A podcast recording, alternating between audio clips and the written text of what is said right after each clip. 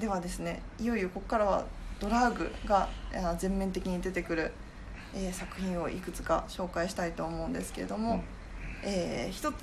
つは、えー、ネットフリックスの作品で「えーダンシング・ドラッグ・クイーン」とうん。これ2018年の作品なんですけどもこれご覧になります？いやこれ見てない。見てないですか、うん。これはですね何かっていうとそのドラッグクイーンの、まあ、アリッサっていう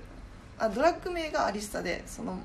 あの監督、まあ、ダンスチームを監督してるんですけどもでそのダンスチームを監督する時はジャスティンっていううん。元の名前で言ってるんですけれどもを、えー追ったドキュメンタリーです。でこれまあワンシーズンだけで8エピソードあってこのダンスチームがもうあのいろんなところで賞を総なめするようなめちゃくちゃ強いチームなんですね、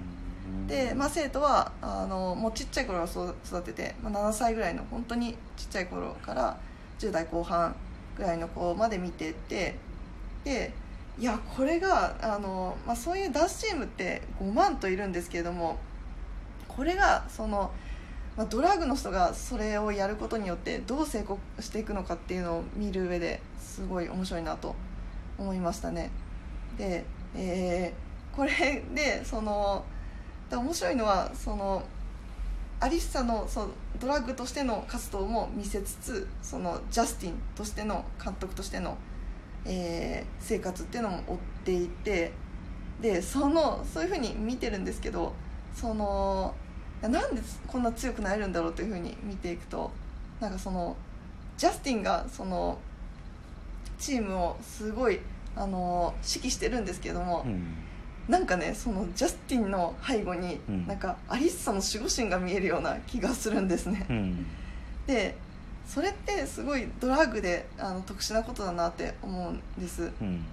でそのドラッグの人たちってその自分の私生活とそのドラッグとしての人格とをうん。すごいなんか明確に2つ分けててでもそのそれぞれいるんだけど自分の中でうん。あの一緒っていう、うんその分裂とその一緒になることがうまいこと、うん、一緒にされていてでこの例えばそのこのジャスティンかつアリスさんもなんかちょっとジャスティンがちょっとこの選択どうしようっていうふうにうん。思った時にアリスサが別の声で「何言ってんのよジャスティン」みたいなふうにしてうん。怒ったりとかうん。して。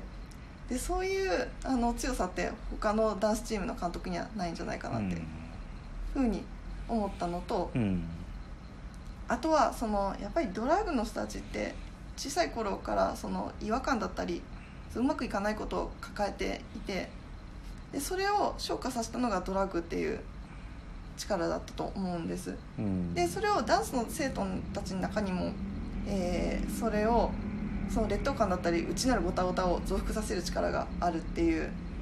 のがすごいなっていうふうに思いますね、うん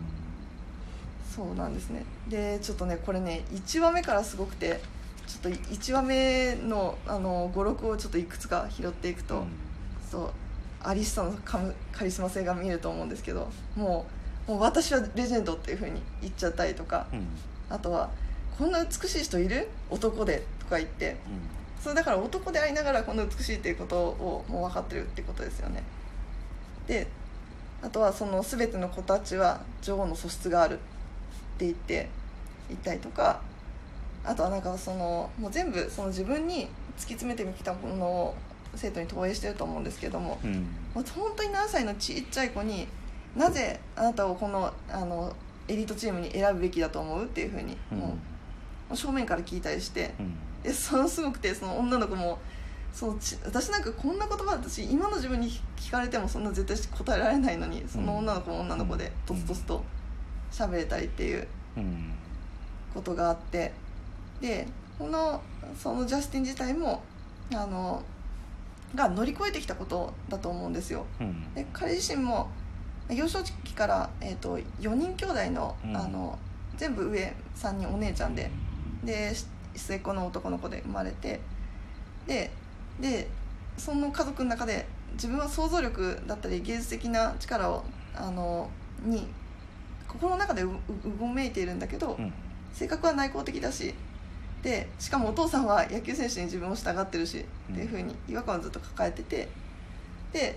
あのある日新聞で月謝10ドルのダンス教室の広告を見て、まあ、ちっちゃい頃ですよ、うん。でそれを見て自分でおばさんのところで草刈りのお手伝いをして月謝稼いでうん。通ったっていううん。のがあって、まあ、だからなんていうかその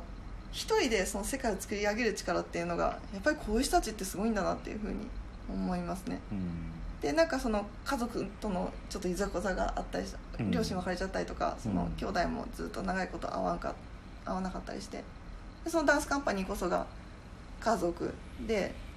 えー世界を作る力を持ってるんじゃないかなっていうふうに思いましたね、であとこれこれも1話でもうこう全部入ってるんですけど、うん。その最初もう冒頭からそのダンスチームのオーディションのうん。様子から入ってうん。もう60人の生徒みんな結構バキバキに踊れる生徒なんですけども、そこから少数生体の子たちを絞っていく様子だったりとか。うん。あとはこれちょっとすごい見どころだったんですけど友達のゲイカップルの子たちがいてその子たちがそのアリッサをあの結婚式の新婦でとしてもうこれね映像でとにかく見てほしいんですね、で、えーその新婦としてうん。あの行くんだけどもうやっぱり彼女のそのステージに対する情熱っていうのがすごくてその私も主役っていう気持ちで新婦で呼ばれたのに3回衣装替えをして臨んだりだとかうん。してるような風なんですね。神父様の神父だね。ああ神父様うごめんなさい。うん。新郎新婦うんと紛らわしかった。りっうんていうのがありますね。でここでやっぱり見え隠れしてくるのがそのさっきも言ったようにそのドラッグとしての人格とあのその普通のダンスのチームの監督であるところの、ジャスティンであるところの2人がその合体してっていうところが見どころですね、うん。ちょっとぜひ見ていただきたいです。でちょっと次にちゃんちゃん行こうと思います。はい。はい、でその次は、えー、AJ& クイーンというこれはドキュメンタリーではなくって、うん。あこれもネットフリックスのオリジナルの作品なんですけども、が今年の作品で、うん。えー全1シーズン10エピソードからなっていてうん。でこれは、まあ、不運なドラッグクイーンが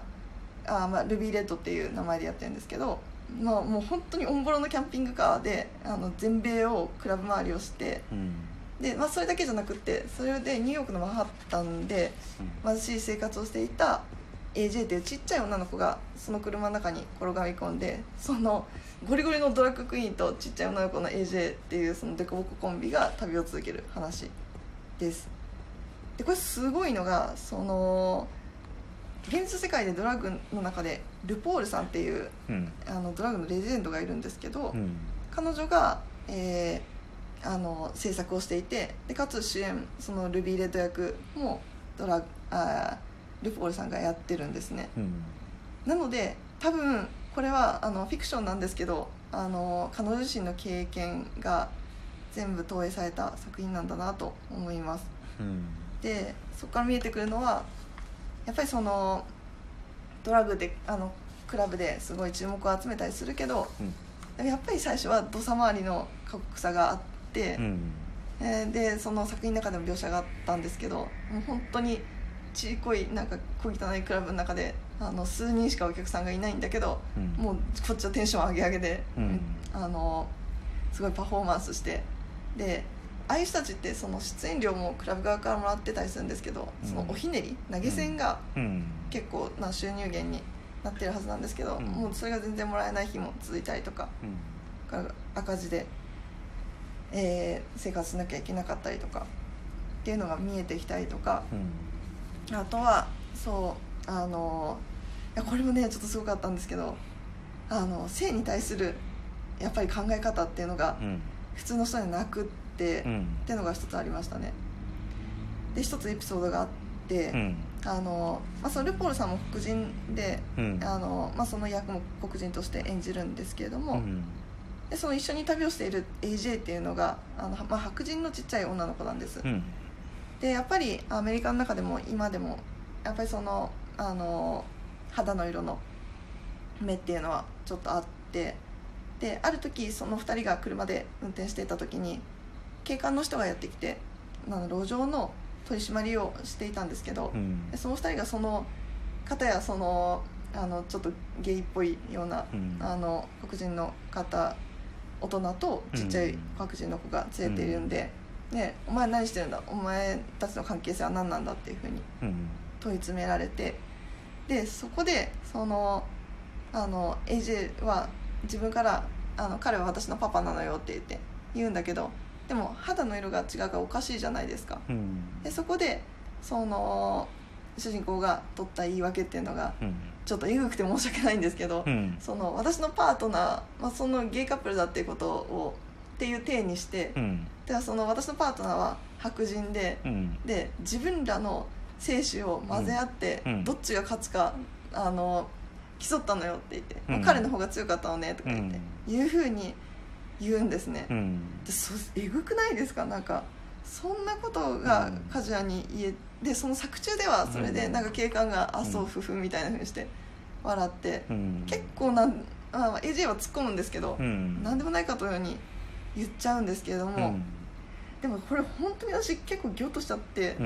と思ったんですけど、うん。でもともすればさ現実味はあるなと思ってうん。でそういうなんて言うんだろ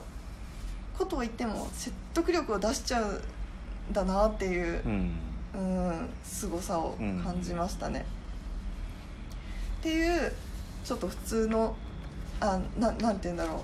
う新しい世界を垣間見れる作品だなというふうに思います。ほい